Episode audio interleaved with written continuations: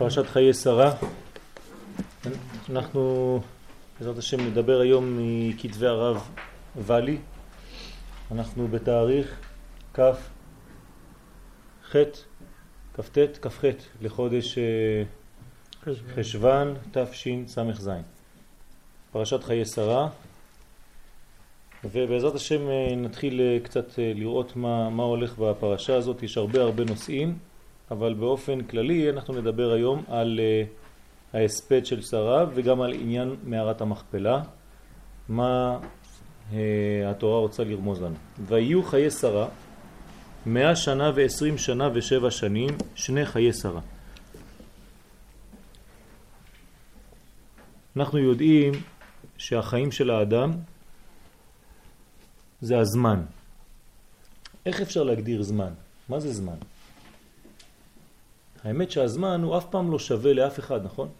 כל אחד רואה את הזמן לפי מה שהוא מרגיש או מה שהוא עושה בזמן הזה.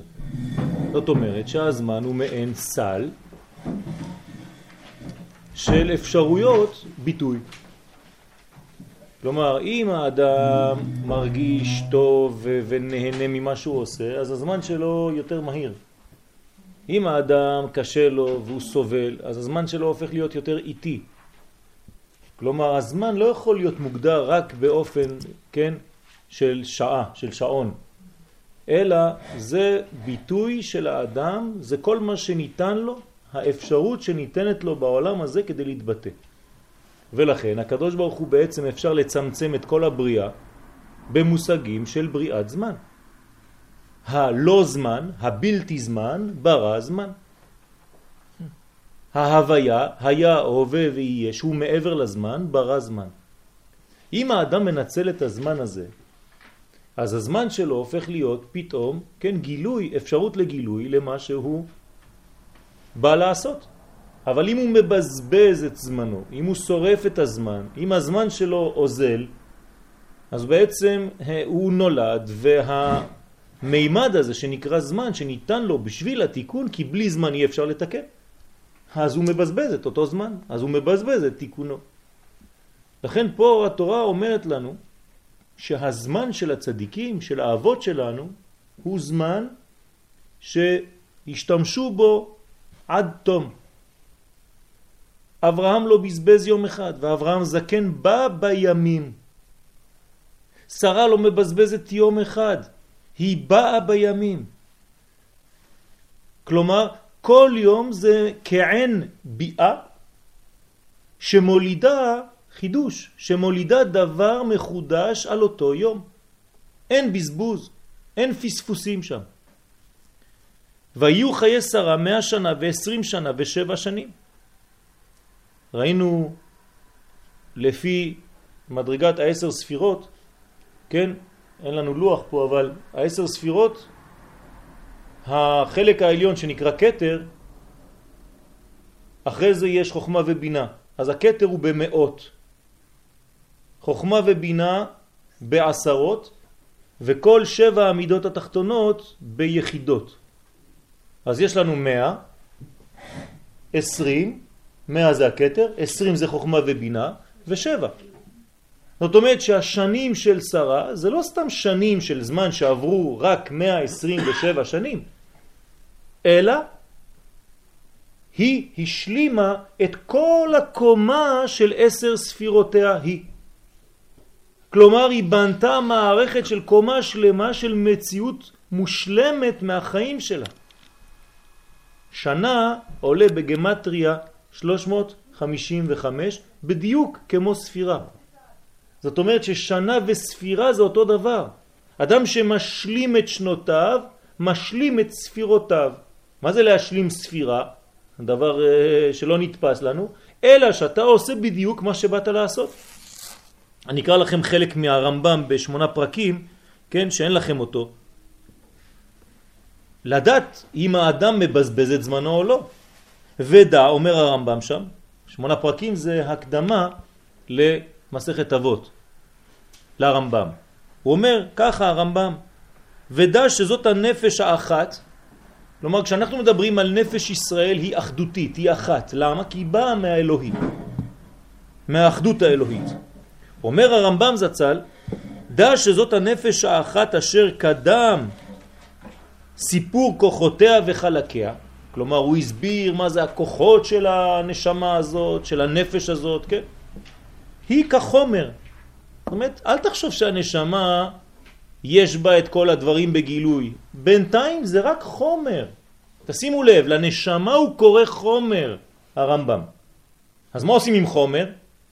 אומר היא כחומר והשכל לה צורה. כלומר, אתה חייב להשתמש בשכלי כדי לפתח את מה שקיבלת בנשמה, בחומר. אם לא, החומר שלך נשאר חומר גלם, לא עשית כלום.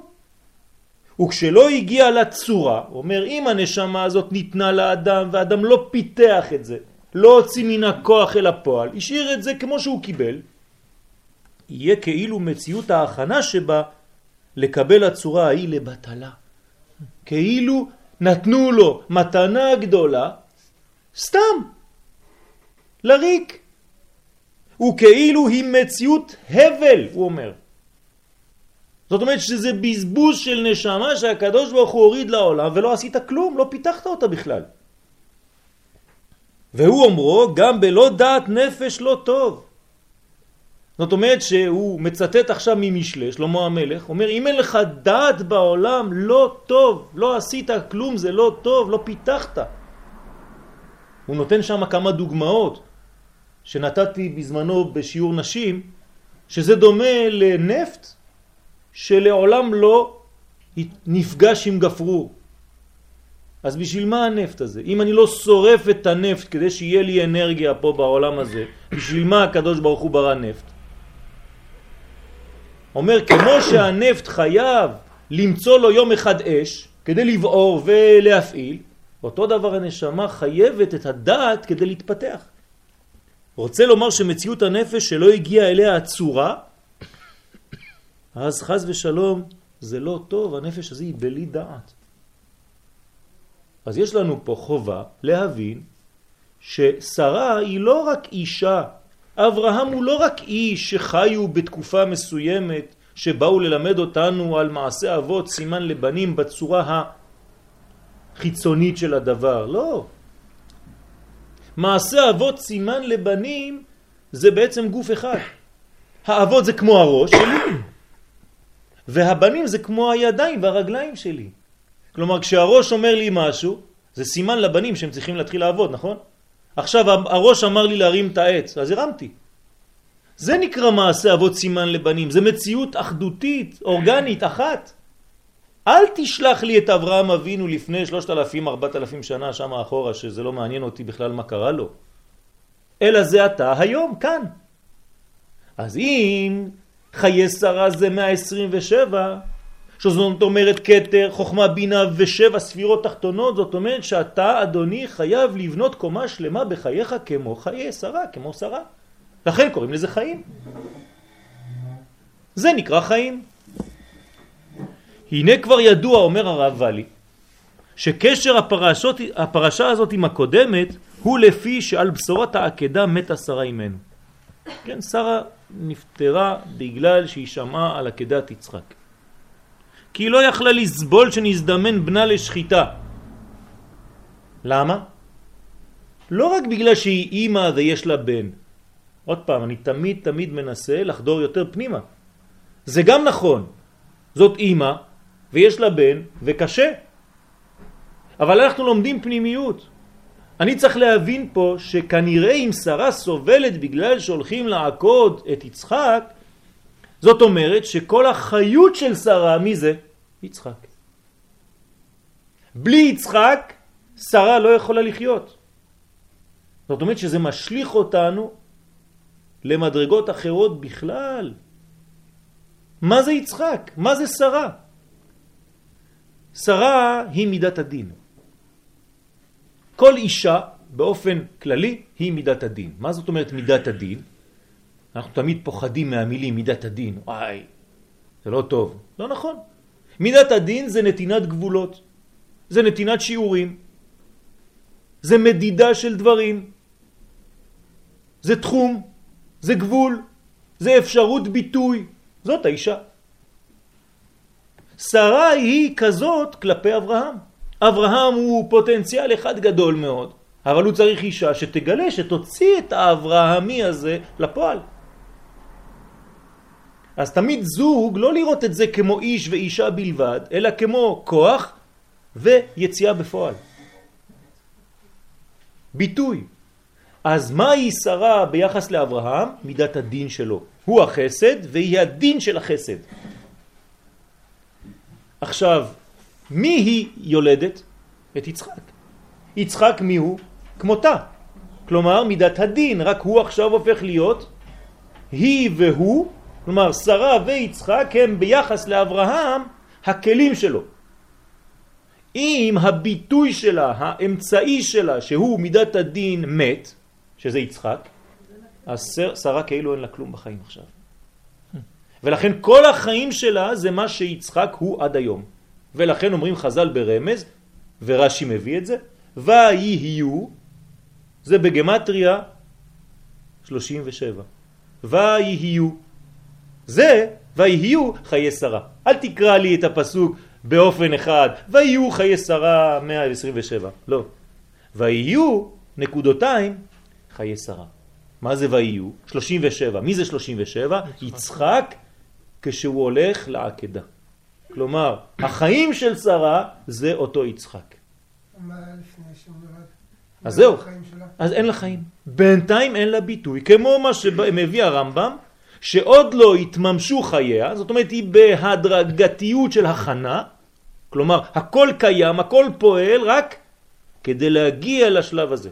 זה לא שזה אבוד. אם חז ושלום לא היה יצחק יוצא לפועל, היינו יכולים לומר שהכל אבוד. אבל בגלל שיצחק יצא כן לפועל, אז ההכנה, ההכשרה שקדמה לזה, רטרואקטיבית תופסת את כל המשמעות שלה. בסדר? כמו שאנחנו, כל אחד מאיתנו, אם נגיד בגיל 45 מגיע יום אחד לביטוי, אז אפילו שבגיל 20 הוא עבר דרך משברים, רטרואקטיבית הוא יגיד, אתה רואה, גם מה שעברתי בגיל 20 זה חלק מהתהליך שלי. כלומר, שום דבר לא הולך לאיבוד בסוף, אם באמת הביטוי הסופי הוא טוב. אף על פי שלא נשחט. כלומר, מבחינתה, ברגע שהוא עולה לשם, כן, זהו. ומתוך בשורה כזאת מיד פרחה נשמתה. ולכן עלייתה של שרה, הנשמה שלה עולה בבת אחת, בלי שום מנגנונים, יש מנגנונים מיוחדים לעליית הנשמה, אצלה זה לא עובד, כלומר יש לה עלייה מהירה בבת אחת, כן? מהעולם הזה עד לעולמות העליונים. שכן צער גדול כזה שנזדמן לשחיטת הבן היחיד שלה, שהיה כל טובה, כלומר הכל, כל הטוב שלה זה הוא, כן? כמו שאמרנו ויהיו, וכל שמחתה. כי האישה היא שמחה בבנה. ושחייה של שרה היו תלויים בו ממש, כלומר הדין והדין, שניהם מבחינת דין, התלו, החיים שלה תלויים בו. וכעניין אומרם ז"ל בספר הזוהר, שלטעם זה התחיל העניין ויהיו חיי שרה. זה מה שאומר הזוהר, שרש"י מבין. כי מילת ויהיו עולה למד זין. הגמטריה של ויהיו, אומר הזוהר הקדוש, זה 37. כמניין שנותיו של יצחק שהיו לו כשנזדמן לעקדה. אז זה החיים של שרה. ברובד יותר עמוק קצת, ולמבינים אולי כמה לא יבינו, אנחנו מדברים על מילוי שם סג. מילוי שם סג הוא בבינה, המילוי שלו עולה 37 גם כן, כן? יש לנו ארבעה מילואים כנגד שם אב, סג, מה ובן, מול לזיית, כן? כלומר המילוי של שם סג שמראה לנו עולם גבוה מאוד הוא 37. סגרתי את הסוגריים, זה רק לאלה שקצת התקדמו יותר בלימוד. ואלו השנים הם שנקראו חייה של שרה. אלה הם החיים של שרה. שהרי קודם לכן חייה לא היו חיים מפני עקרותה. כשאישה הייתה עקרה, כששרה הייתה עקרה, עוד לא נתנה חיים. לא לשכוח מה שרה באה לתקן פה בעולם. היא באה לתקן את חטא חווה. כולנו באים לתקן, אבל היא הראשונה ככה בתור. מה הביאה חווה לעולם? מוות. מה שרה חייבת להביא לעולם? חיים. אם כל חי, היא צריכה להביא חיים.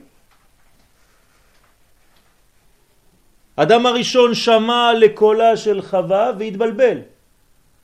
עכשיו היא התיקון. הקדוש ברוך הוא אומר לאברהם, כל אשר תאמר לך שרה שמע בקולה. זה התיקון של חווה ממש. כלומר, חווה היא התיקון מתוקנת על ידי שרה. חלק מהתיקון. אז כל עוד והיא הכרה, חייה עדיין לא יצאו לפועל, אין מימוש. כמו שאמרה רחל ליעקב, אותו דבר, אנחנו לוקחים דוגמה אחרת, רחל ביחס ליעקב, הווה לי בנים, ועם עין מתה אנוכי. כלומר, כל עוד ואין לי בנים, אני לא חיה, אני מתה. כך אומרת רחל ליעקב. עוד פעם, אני חוזר לביטוי הפנימי, מה זה בנים? זה לא רק בנים גשמיים, זה גם זה. אבל אם אין לי אפשרות להתבטא, זה נקרא בנים. מי שבונה אותי, אל תקרא בנייך אלא בונייך, אז, אז אין לי חיים. בשביל מה באתי לעולם הזה אם אני לא נבנה? אם אין לי בניין, בשביל מה אני פה?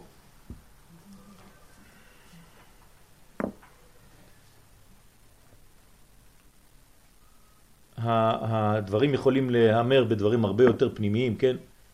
העין זה האין סוף, ואנוכי זה אנוכי השם אלוהיך. אז תראו שיש כאן רמז שגם האנוכי השם אלוהיך, כל מעמד הר סיני, כל מה שיהיה אחר כך לא יהיה. זה מה שאומרת רחל ליעקב. אם אין לך בני ישראל שיצאו ממני, אין עם ישראל, לא תהיה תורה, לא יהיה כלום, אז האנוכי אתה יכול לשמור אותו בקופסה, לא, אין ביטוי לעולם בכלל. אם אין מתה אנוכי, גם האנוכי הולך למות. אנוכי השם אלוהיך. חז ושלום. כי אין אישה אלא לבנים, כך אומר הכתב והקבלה. אין אישה אלא לבנים. לא רק במובן הפשוט, שאישה באה בעולם הזה כדי להביא בנים, זה גם נכון, אבל אין אישה אלא לבניין. כלומר, האישה בונה את הפוטנציאל ומגלה אותו. זה הכוח. ואם היא עקרה ואינה יולדת, נחשבת כמתה, לפי שאינה עושה את שלה בזה העולם. ומי שאינו עושה את שלו חשוב כמת, בדיוק לפי מה שראינו ברמב"ם בשמונה פרקים. מי שלא עושה את שלו, את שלו, לא את החלק של חברו, לא שהוא חיקוי לחבר שלו. מי שלא עושה את שלו כאילו מת, חשוב כמת. והכתוב הקפיד למנות כל שנותיה של זאת הצדקת, מה שלא הקפיד בשאר הנשים, אפילו צדקניות. כלומר, למה? בגלל ששרה היא שלמות, היא הראשונה, היא הבסיס, היא האם הראשונה. אם אני מבין מה זה שרה ואברהם, כל שורש עם ישראל יוצא משם, אני צריך ללמוד אותם, ללמוד את שתי האישויות האלה. מה זה האישיות הזאת האברהמית ומה זה האישיות הזאת של שרה? אם אני לא מבין את זה, אם אני לא לומד את מה הם מייצגים, מה הם מסמלים לי, אז אני לא יכול להבין מה החיים שלי פה. לכן חשוב מאוד ללמוד את חייהם של אבותינו.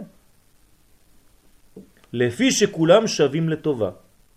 כלומר, תשימו לב, מה שאני אומר לכם עכשיו זה דבר מאוד חשוב, שאומרים לנו חז"ל. אם אני מבין שאברהם אבינו הוא שורש לכל מה שהולך להיות מעשה אבות סימן לבנים, זאת אומרת שכשאני נמצא פה היום בארץ ישראל, כשעם ישראל נמצא פה, זה בזכות מה? כל מטר שאברהם היה הולך. כשהקדוש ברוך הוא אומר לו, קום והתהלך בארץ לאורכה ולרוחבה, כי לך אתננה ולזרעך, אז כל מטר שאברהם דורך פה בארץ, זה מכשיר לנו את הקרקע, כלשון חז"ל, שיהיה נוח בשבילנו לכבוש אותה אחר כך לעתיד לבוא. זאת אומרת, אנחנו פה היום. אם אברהם לא היה הולך שם, אנחנו היום לא היינו יכולים בכלל להיות פה. אתם מבינים מה הקשר? זה קשר שהוא קשר אמיתי, לא של היסטוריה. כל אנרגיה, כל תכונה, כל מחשבה שהאבא עושה, זה נכנס לתוך הילד. אם זה לא לילד הזה, זה לנכד, ואם זה לא לנכד, זה עוד יותר רחוק. לא חשוב, אבל זה עובר בתורשה. עד שהגיע לתקן קלקולה של חווה. הנה הרב אומר את זה בפירוש, כלומר 127 שנים זה הקלקול הגדול ואז אנחנו מתקנים את חווה. חווה שהייתה נקראת לפני זה חיה. לא לשכוח. ועכשיו אנחנו אומרים פרשת חיי שרה.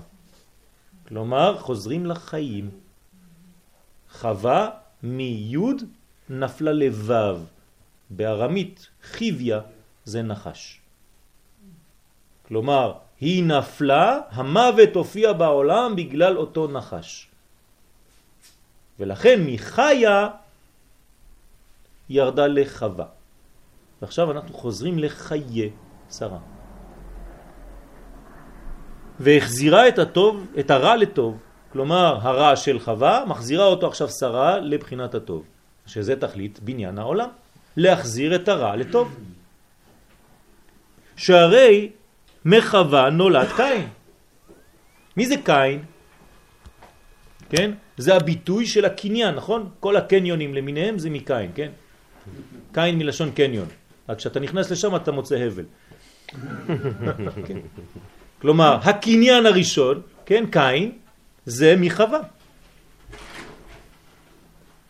שהרי מחווה נולד קין שהיה סוד הגבורה המקולקלת. מי זה קין? יש לו גבורות, כי הוא קניין, הוא רצון לקבל, אבל הוא קניין מקולקל, גבורות מקולקלות.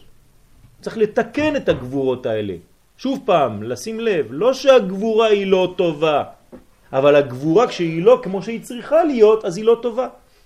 אבל יש גבורות בהחלט טובות, צריך גבורה טובה. גם חסדים זה לא פשוט שהם טובים, אנחנו מבקשים בעמידה גומל חסדים טובים. כלומר, יש חסדים שהם אולי לא כל כך טובים. אז גם בגבורות אותו דבר. אז מי זה התיקון של הגבורות של קין? יצחק. יצחק זה הגבורות המתוקנות. ולכן נולד קין שהוא סוד הגבורה המקולקלת, ומשרה נולד יצחק, שהיה סוד הגבורה המתוקנת בתכלית תיקונה. כלומר, יצחק הוא תמים, עולה תמימה, הוא האדם הכי שלם שאנחנו מכירים בתורה. לא פשוט היצחק הזה. כולם, אה, כן, מגדירים אותו כאישיות הפסיבית. אבל פסיבי של מה? אתה יכול להיות פסיבי בגלל שאתה טיפש, אז כולם עושים לך את החיים. אומרים לך, לך לשם, תבוא לשם, עכשיו תעמוד פה, עכשיו תשב. זה טמבל, אז זה לא הפסיביות של יצחק. או אתה יכול להיות פסיבי יותר חמור, שאתה נתון לכוחות היצר הרע שלך. הם שולטים עליך. אומרים לך, עכשיו תקום, עכשיו תלך, עכשיו תעשה ככה, עכשיו תעשה ככה. והאיש המסכן הזה, כל כולו נתון ליצריו, והוא הופך להיות נפעל מהיצר הרע. לא כזו היא נפעלותו של יצחק. יצחק הוא נפעל מהאלוהי. כשהאלוה רוצה להתגלות בעולם הזה, אז יצחק אומר לו במרכאות, תעבור דרכי. אני הופך להיות עכשיו פסיבי. אני נותן לך לעבור, אני לא אפריע לך. זה משהו אחר לגמרי. כן, כן, בוודאי. אבל הכנעה של קדושה עוברת דרכי, לא הכנעה לשטויות. זאת הפסיביות של יצחק, כך אומר צבי יהודה. זצ"ל. אז זה נקרא גבורה מתוקנת. אנחנו עוברים לפסוק הבא, ותמות שרה בקריית ארבע, שרומז לשם אדנות. למה קריית ארבע זה שם אדנות? כן, אנחנו מדברים פה בתורת הפנימיות, אז קריית ארבע זה מקום, אבל בתורה, בקבלה, קריית ארבע זה מקום שיש בו ארבעה. אני צריך למצוא מה זה ארבעה שם, קריית ארבע. הוא אומר זה שם א' ד' נ' י', ברוך אתה אדון. זה נקרא קריית ארבע. כלומר, מה זה השם הזה? זה ביטוי של שם י' כ' ו' כ'. נכון? אנחנו בסידור רואים, או בתורה רואים, מי שעולה לתורה רואה י' כ' ו' כ' כתוב בדיו, ומה אומר זה שקורא? אדו, משהו אחר, נכון? הוא לא אומר יהו. זאת אומרת שאני רואה את י' כ' ו' כ' ואני אומר שם אדנות. אני מנסה להסביר לכם. אז מה זה שם אדנות? זה הביטוי, הגילוי של י' כו' כ'. אמרנו מקודם ששרה היא הגילוי של הפוטנציאל של אברהם. אז זה בדיוק המקום שהיא צריכה להגיע אליו. כלומר, הביטוי האנושי שהיא שרה, מגיע לביטוי האלוקי שהוא שם אדנות. המקום הכי מתאים לשרה, שזה ביטוי, זה קריית ארבע. לכן זה שם אדנות, שיש בו דלת אותיות, והיא קריית מלך רב, כלומר, לא לשכוח מי נותן את הגילוי הזה. מי זה קריית מלך רב? שמתחברת עם שם הוויה י' כ' ו' כ'. כלומר, יש כמה אותיות שם, במקום הזה? לפחות שמונה אותיות. י' כ' ו' כ', שהוא הפוטנציאל, וא' ד' נ' י' שהוא הגילוי. ולכן היא נקראת מערת המכפלה. יש כפל שם. בסדר? פשוט. שגם בו יש ד' אותיות. לכן זה נקרא קריית ארבע, מדרגה של רביעיות. והכל נרמז בעניין אומרו, בקריית ארבע היא חברון. עכשיו הרמז אומר לנו, אנחנו יודעים שקריית ארבע היא חברון, אבל התורה אומרת לנו, תיזהר, תחבר תמיד בין י' כ' ו' כ', חיבור חברון, לבין אדנות. זה לא בגלל שעכשיו אתה בביטוי החיצוני ששכחת את השורש, לא. שם אדנות הוא רק ביטוי לשם הוויה, אל תשכח את שם הוויה.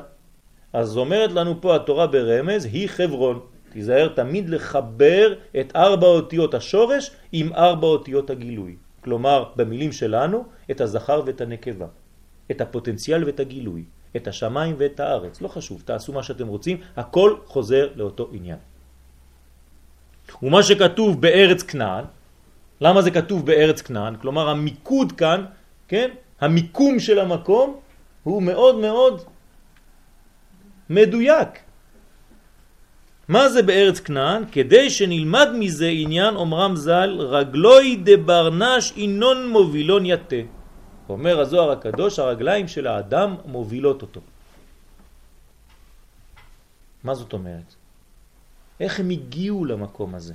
איך שרה הגיעה למקום הזה? אני שואל אתכם שאלה פשוטה, מה שרה הולכת לעשות בקריית ארבע? אין לה מה לעשות בחיים.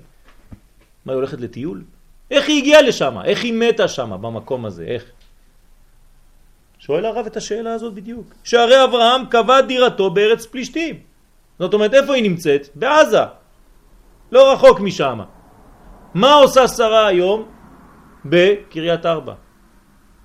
אז נכון שאנחנו מכירים את המדרשים וכל זה וכל זה, אבל שרה הולכת לטיול פה של כמה ימים. מה היא עושה במקום הזה? אומר הזוהר הקדוש, אתה יודע מה היא עושה במקום הזה? היא באה למות. זהו. כלומר, היא, הרגליים שלה מובילות אותה למקום שהכי מתאים לה כדי לסיים את החיים. ומה עלה לשרה לצאת מדירתה ולהילך בארץ כנען? שואל פה הרב. מה היא עושה פה? אלא שרגליה הביאוה למות במקום של דבקותה ותיקונה. היא הולכת למקום לאט לאט, היא אפילו לא מבינה אולי מה היא עושה, אבל הרגליים שלה מובילות אותה. איך זה שאדם הגיע למדרגה שהרגליים שלו מובילות אותו בדיוק למקומות הנכונים? אתם יודעים איך זה? בגלל שהאדם הזה הוא שלם. הוא אף פעם לא נכנס לשטויות. הוא כל כולו שלמות אחת, לכן האלוהי שבתוכו הופך אפילו להיות רגליים שלו. כלומר, אפילו הרגליים שלו הפכו להיות אלוהיות.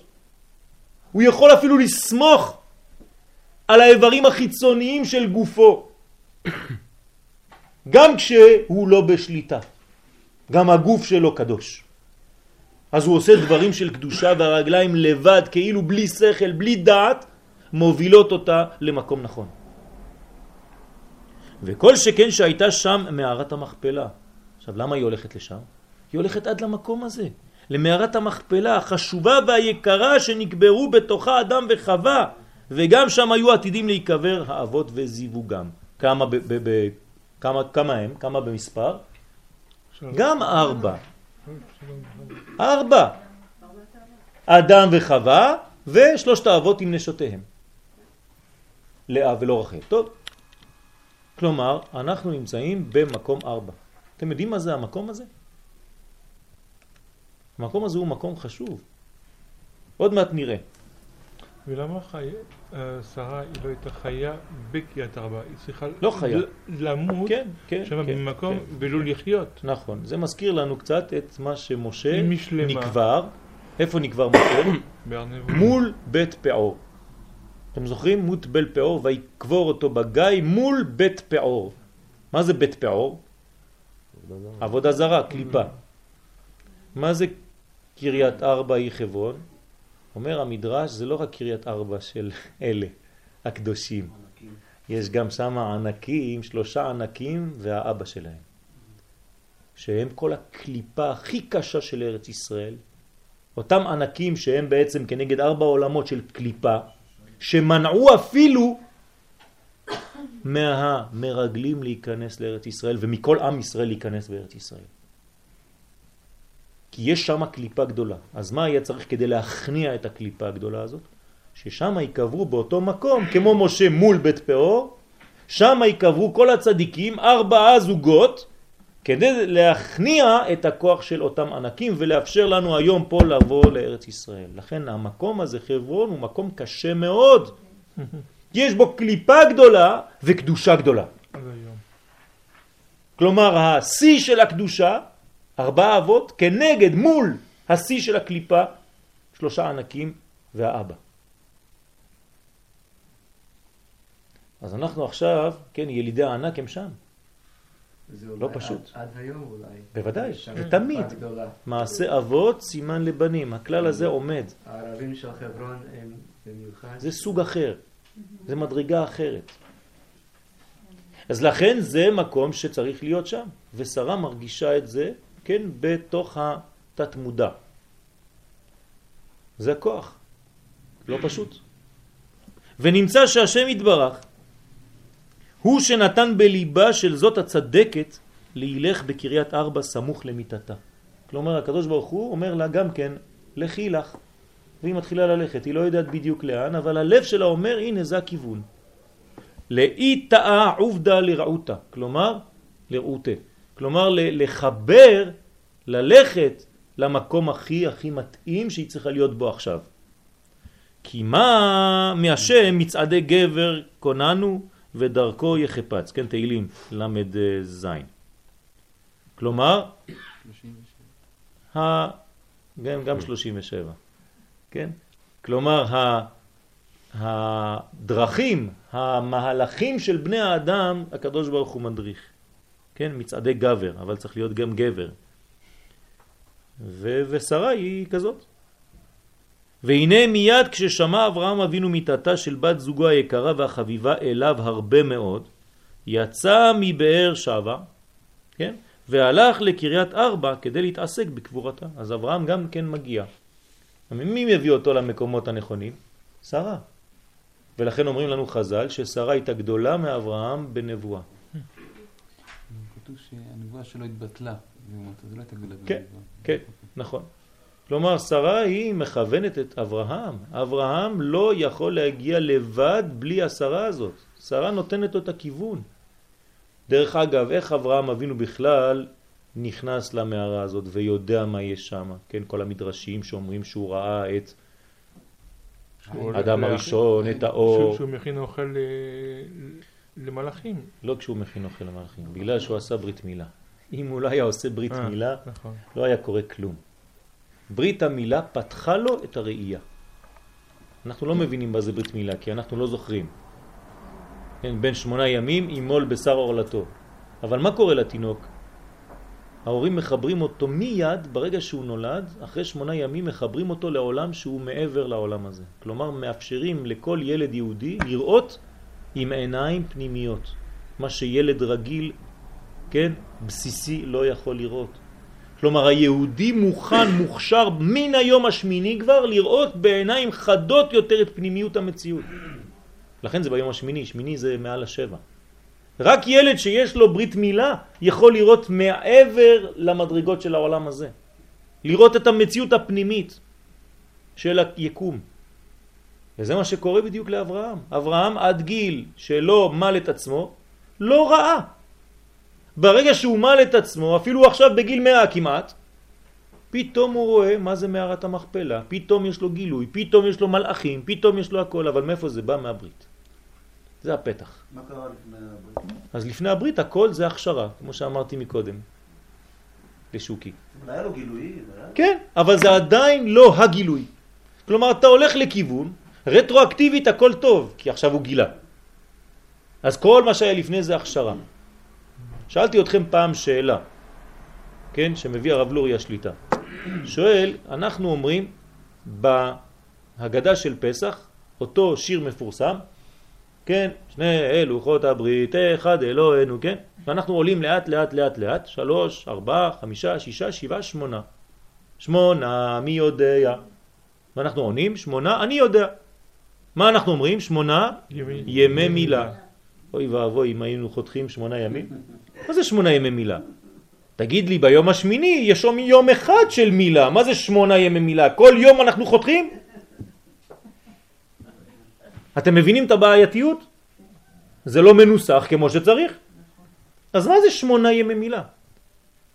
מסביר הרב לוריה, לקוח מכתבי האריזל, מהספרים הקדושים, שעד שמונה ימים כל הזוהמה של הגוף מתחילה ללכת, לוקחת את המזוודות שלה, כל הקליפה, כל הלכלוך שיש לתינוק, כן? כולם עוזבים את המקום שלהם, אחד נמצא ברגל הקטנה, אחד נמצא באוזן, אחד נמצא בעין, אחד נמצא בראש, כל הקליפות, כל הדברים השליליים, כולם לוקחים את המזוודות והולכים לכיוון אחד, כולם. איפה?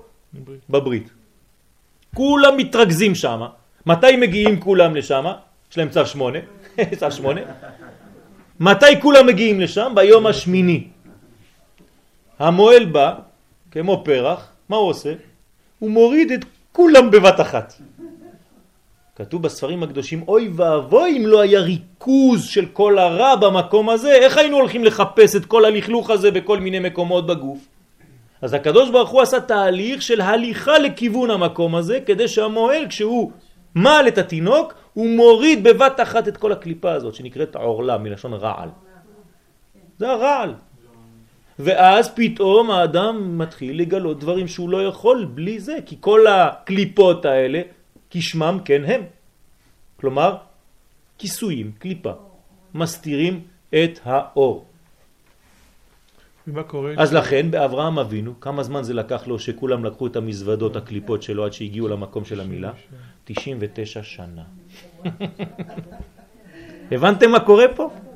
כלומר, אצל אברהם אבינו לקח 99 שנים כדי שהקליפה תלך ותתרכז ותתמקם במקום הזה של הקליפה, של המילה. ואז באותו יום, אחרי 99 שנה, מסכן, שהגילויים שלו אמנם גילויים, אבל גילויים במדרגה יותר נמוכה מעכשיו. אז עכשיו הוא מוריד את הכל ופתאום הוא רואה דברים שלא ראה לפני. נכון. אז אומר אברהם אבינו עכשיו הולך להתעסק בשרה ולכבדה כמי, כמו שראוי לה. איך צריך לכבד את שרה? בבכי ובמספד. דהינו נקרא דשח, יקרה דשחווה. כן, אומרת הגמרא, כן, שזה יקרה דשחווה. מה זה יקרה דשחווה? אומר הגמרא בסנהדרין, הגמרא בסנהדרין אה, דף מ"ו עמוד ב' אומרת, כן, זה לא, לא כתוב דשחווה, כתוב דחיה או דמיתתה. או דחיים או דמתה. כלומר, ההספד הוא הדבר היקר בשביל המת. ככה כתוב שם בגמרא. מה זאת אומרת? שהרי ההספד הוא כדי להמשיך אורות מקיפים לנפש המת. כן, לא עלינו ולא עליכם. כשאדם נפטר, יש הספד. ההספד הזה, בשביל מה זה? בשביל להגיד דברים טובים, אה, מסכן, הוא היה ככה, הוא היה צדיק, הוא היה גדול? לא. זה לא רק בשביל זה. זה נכון שזה כבוד בשבילו, אבל זה נותן כוחות בגלל שהדיבור הוא בונה מין מנגנון שמירה מסביב לנשמה של אותו מת, מסביב לגוף האמת. כדי שלא יתאחזו בו קליפות חיצוניים. למה? עכשיו הנשמה יצאה. עכשיו הוא כלי ריק. כלי ריק לא סובל ריק. הוא מיד מתמלא במשהו אחר. אז אומרים דיבורים של קדושה, והדיבורים של הקדושה הם עוטפים במנגנון שומר, זה נקרא אור מקיף, את אותו מת כדי לשמור אותו מכניסת החיצונים. לכן אסור להלין את המת, להשאיר אותו בלי קבורה. כל עוד והוא מחוץ לקבר, הוא סובל. ולכן אומרים עליו דברי הספד כדי לשמור עליו באור מקיף. המקובלים עושים עוד יותר, הם עושים מסביב הקפות. כדי לעשות לו גם כן מקיפים עוד יותר גדולים. כן? זה מה ש... עניין- זה עניין התהילים שאומרים בשביל מת? לא, הספד. תהילים זה עוד משהו, זה גם כן דרך הדיבור, זה נכון. וב- ובח- ובחנוכה לדוגמה, או בחגים, אז המת לא זקוק להספד, שלא כן, מספידים? כי זה, כי זה נעשה מאליו, האורות המקיפים הם כל כך גדולים, שאלה יפה. כשיש יום טוב, כשיש חגים, האורות הם כל כך גדולים, שזה כבר אור מקיף בשביל המת. אז הנפטר הוא כבר עולה ישירות בלי כל הבעיות, החשש הזה של יניקה, של החיצונים. זה ההספד. והבכי, מה זה הבכי? כדי להמתיק את הדינים. כי מה זה דמעות? דמעות זה מים מלוכים. למה זה יוצא בטעם מלוח? בגלל שכל הדין יוצא מהאדם. כלומר, האדם מתמתק, כמו שאנחנו ממתקים בשר. מה זה למתק בשר? אנחנו שמים עליו מלח וזה מושך את הדם. כלומר, זה מוציא ממנו, שואב ממנו את הדינים. לכן מכשירים בשר על ידי המליחה הזאת. וזה מושך את הדם החוצה, ואז הבשר הוא כשר לאכילה. להבדיל, אבל זה דומה, כשיש את הבכי, הבכי מוציא בעצם את כל הלכלוך, את כל הזוהמה דרך העיניים, זה הופך להיות מין דמעות ולכן זה מלוח וצריך להעלות אותם עד לשורש. ולכן אומרים חז"ל אפילו להעלות אותם למצח, לשים את הדמעות על המצח ואז, כן, המדרגה היא גבוהה מאוד. כלומר, יש שני דברים פה. בשביל מי ההספד? בשביל המת. בשביל מה הבכי? בשביל החי. אתם שמים לב? כן. כלומר, הבכי ממתק את החי, וההספד שומר על המת. את. את, את, את הדינים שנמצאים עכשיו בעולם, אבל זה בשבילו, עוד מעט נראה את זה עכשיו. עכשיו, אברהם אבינו הוא איש החסד. אז במי הוא יתחיל? בו או בה? אז מה כתוב בטקסט? ויבוא אברהם לספוד לשרה ולבכותה. כלומר, קודם הוא חושב על ההספד כי זה מגיע לה, בגלל שהוא איש חסד, ואחרי זה הוא קצת בוכה. עם כף קטנה. רמז לשלושה ימים. בוא נמשיך. וזה שכתוב ויבוא אברהם לספוד לשרה ולבכותה. למה הכף זעירה במילד ולבכותה?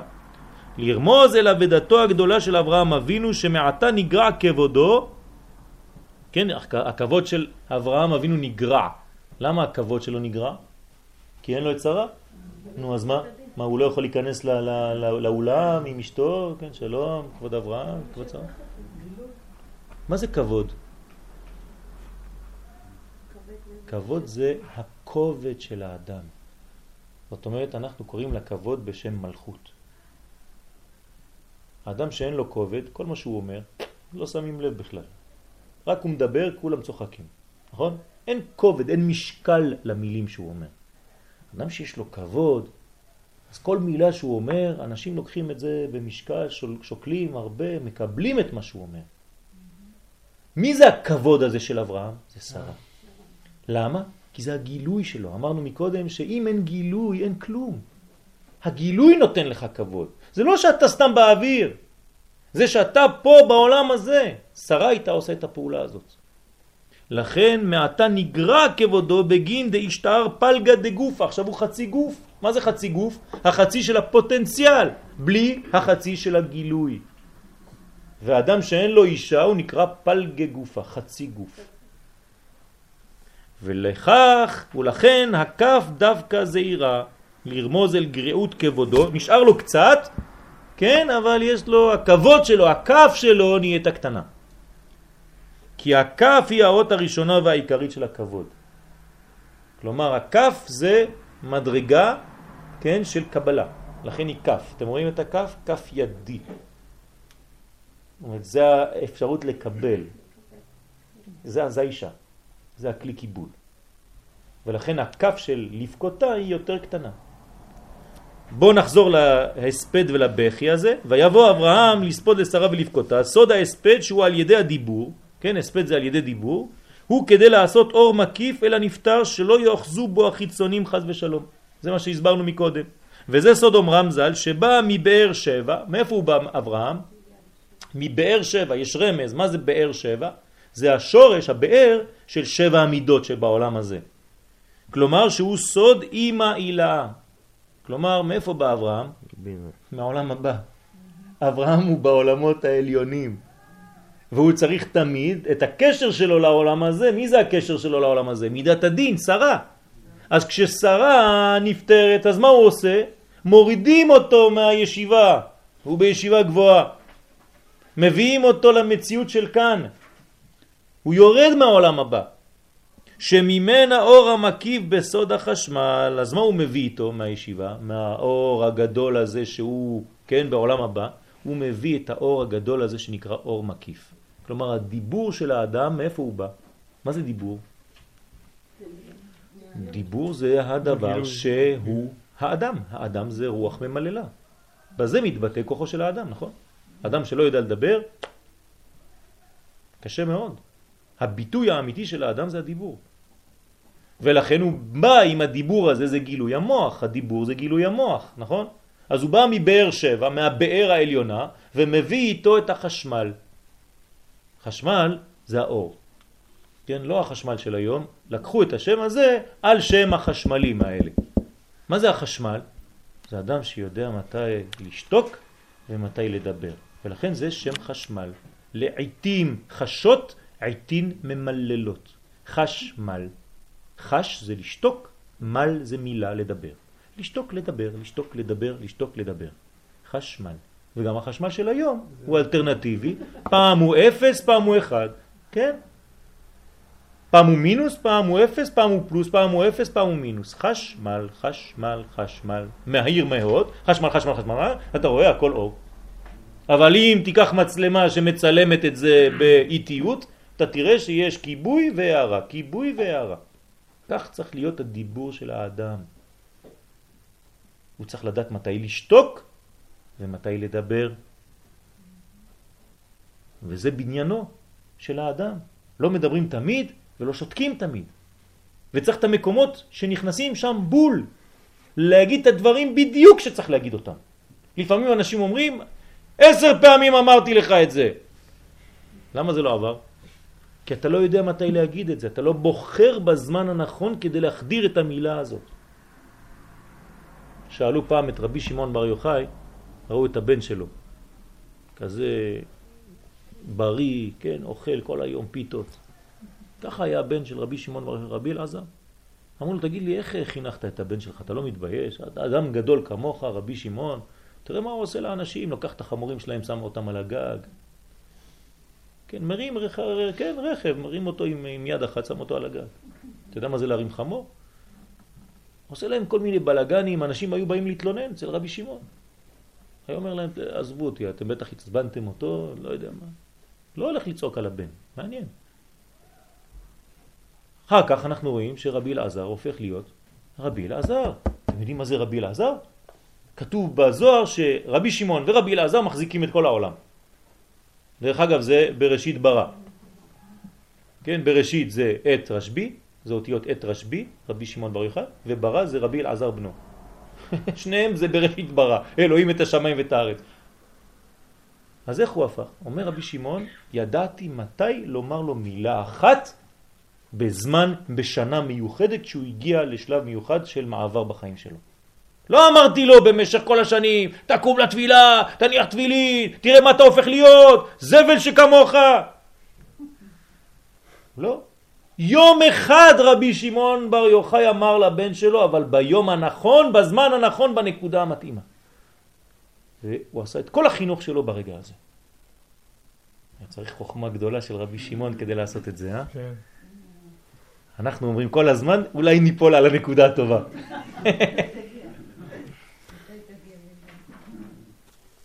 זה חשמל. אז הוא בא עם החשמל הזה אברהם כדי לעשות את האור המקיף, שמלביש מגן ומקיף להסתיר מן החיצונים השואפים ומקטרגים. לכן אמרו חז"ל, כן, הספדה יקרה, כן, דחיה או דמותה, כן, דשחווה הוא כותב פה, כי הוא לצורכם ולכבודם של המתים, מה שאין כן הבכי, כי הוא להמתיק הדינים של החי המתאבל, אתה שומע?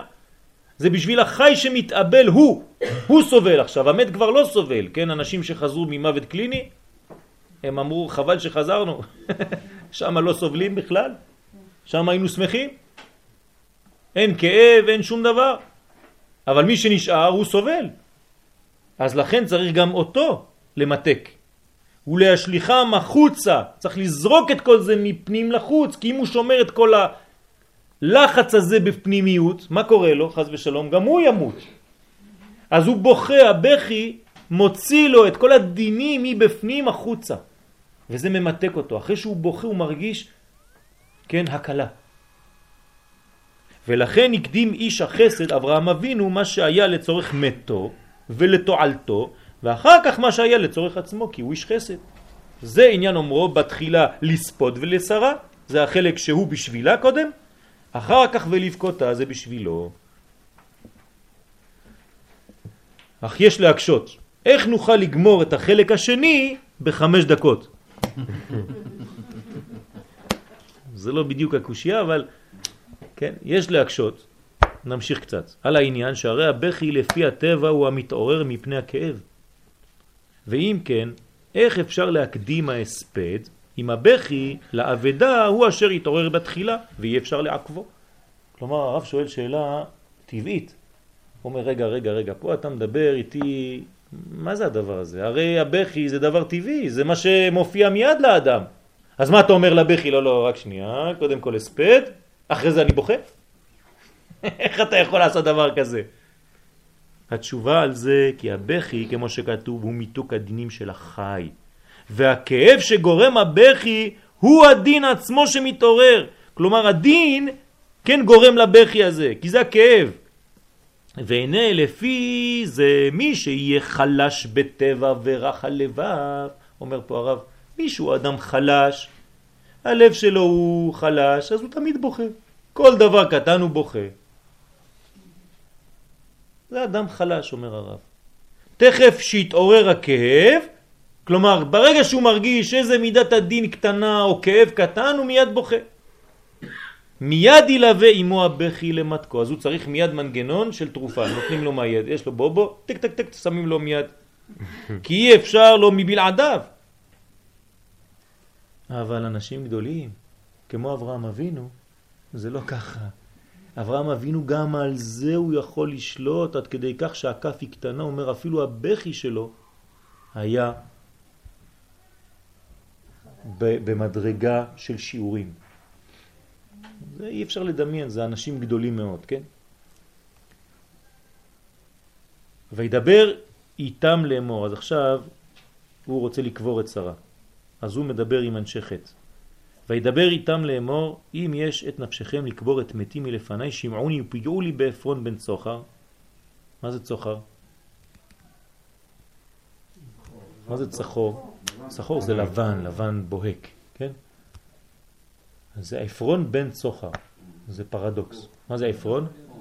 עפר, עפר בן לבן. עפר או חושך בן אור. כן? נכון? זה מה שזה אומר. אני רוצה עכשיו לראות את האור שיוצא מן החושך. כלומר אברהם אבינו כשהוא הולך שם למערה הזאת, פגעו לי, כן? בעפרון בן צוחר, הוא לא הולך סתם אצל אחד. מי זה העפרון הזה? רמז למי? יפה מאוד, לפרעו או לנחש. הנחש עפר לחמו. כלומר הוא הולך עכשיו לעפר, מי זה העפר הזה, הנחש הזה? זה שהביא מוות לעולם. אז מה הוא הולך לעשות עכשיו אברהם בקניין המערה? יפה מאוד, הוא גומר את התיקון, הוא הופך את המוות לחיים. הוא הולך אצל העפרון הזה, זה כאילו שהוא הולך לנחש עצמו. והוא אומר לו בוא הנה, בוא הנה נחש. אני יודע שאתה תמיד מושך כלפי מטה. כן? איזה אות מרמזת על מוות? מה? תף. תף. זה האות האחרונה באלף בית, זה נגמר. לכן מוות מסתיים בתף. ולכן כשנברא העולם האות תף נכנסה ראשונה, כדי שיתחיל בה הקדוש ברוך הוא את התורה. מה הוא אומר לקדוש ברוך הוא?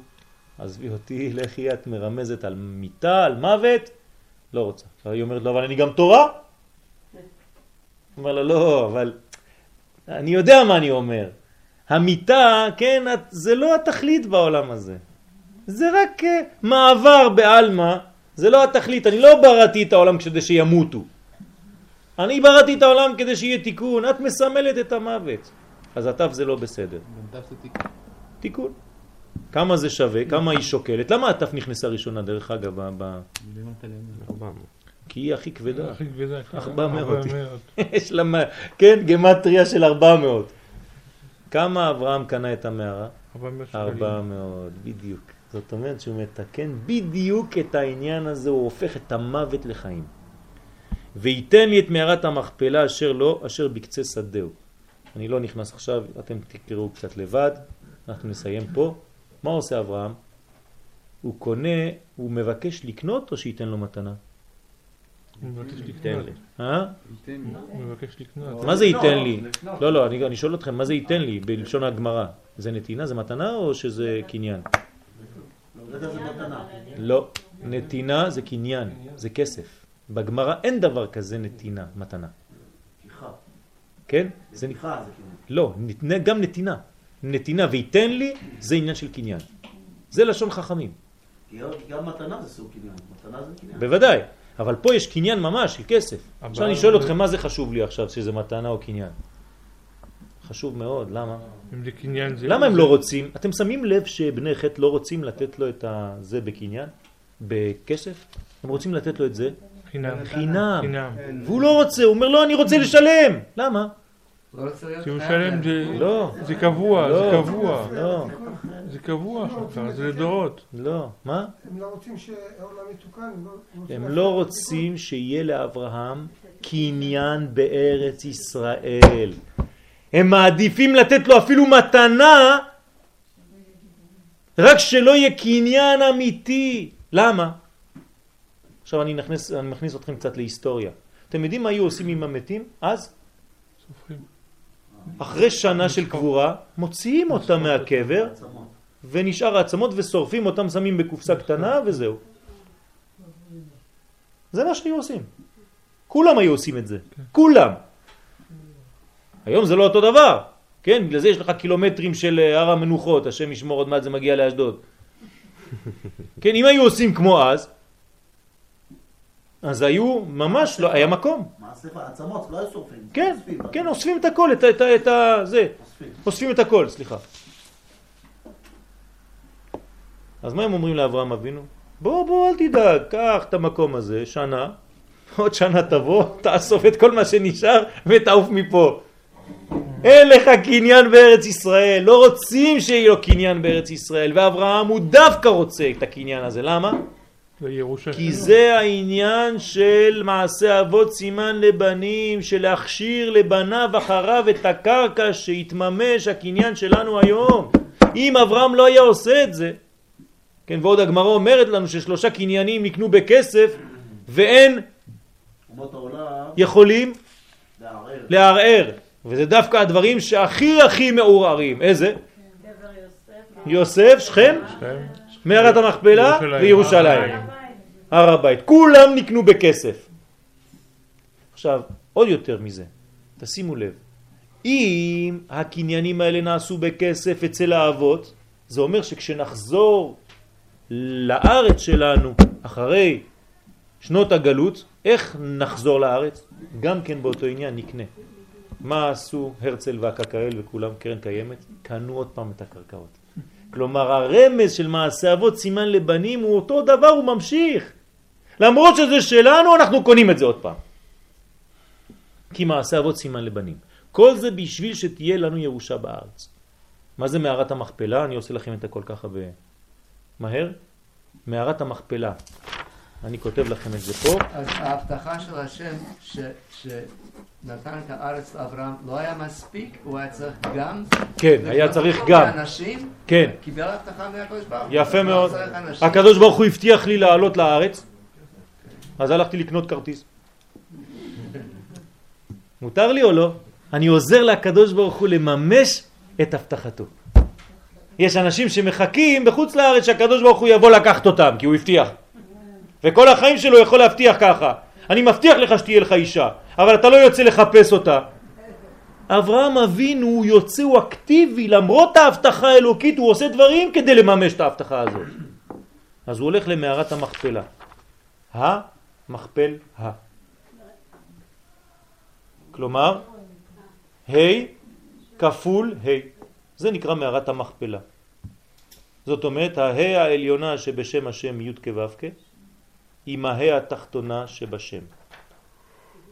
בשם יש שתי אות, אותיות אחת שהיא כפולה, רק אות אחת, והיא הה'. זה סוד מערת המכפלה. תבינו למה דווקא, כן, שיעורי בית קצת, למה דווקא הה' היא האות הכפולה, תבינו שזה בניין בעצם, בניין ששייך יותר לצד הנשי, לצד של הגילוי, שזה בינה ומלכות, עולם הבא ועולם הזה. ולכן אומרים חז"ל ששם דווקא במערת המכפלה זה החיבור של העולמות, שמשם עולות הנשמות לשמיים. וזה נקרא גם כן בית אלוהים. אז שואלים חז"ל, אבל חשבתי שבית אלוהים זה הר הבית. איך אתה עכשיו עושה לי שמה? זה שער השמיים, אמר יעקב. פה על ירושלים, אז מה אתה אומר לי עכשיו שזה חברון? אז יש שני דברים. יש שער השמיים מבחינת מקדש, וזה בירושלים. אבל יש יותר גבוה מזה. כשהאדם עצמו הופך להיות היכל השם המה. ואלה היו הצדיקים שהם היו כמו מקדש בבן אדם. ולכן אצלם הם קבורים שמה, שמה זה גם כן נקרא שער השמיים. אז יש כמה מדרגות של שער השמיים, כן, כן. כש, כשהאדם, כשהאדם הוא מגיע למדרגת השם שמתלבש בו, זה נקרא היכל השם המה, ושכנתי בתוכם, זה עוד יותר גבוה. ולכן יש שתי מדרגות שהן חברון, ירושלים, והשלישית היא שכם. כלומר, מה זה חברון לפי זה? כן, למה היא נקראת מערת המכפלה? זה כמו ירושלים של מעלה וירושלים של מטה. אז יש לנו בעצם מדרגה שמסמלת לנו את החיבור העליון, ירושלים שמסמלת חיבור אחר, ושכם שמסמלת את היסוד שגם כן אמור לחבר בין שניהם. כל עוד אנחנו לא חוזרים ליוסף הצדיק, ירושלים של מה וירושלים של מטה חסרות לא יכול להתממש הגאולה. כן? זה, זה השורש, זה המקור, זה הכוח. לכן אנחנו בעצם בונים, אתה הבנת את זה, כן? י' כ' ו' כ'. שכם זה הוו שמחברת את חברון ואת ירושלים. זה החיבור האמיתי של י' כ' ו' כ'. לכן חייבים להחזיר לנו גם כן את יוסף לעצמנו, לדאוג ליוסף הזה כדי לחבר את כל המדרגות. שבוע טוב, תודה רבה.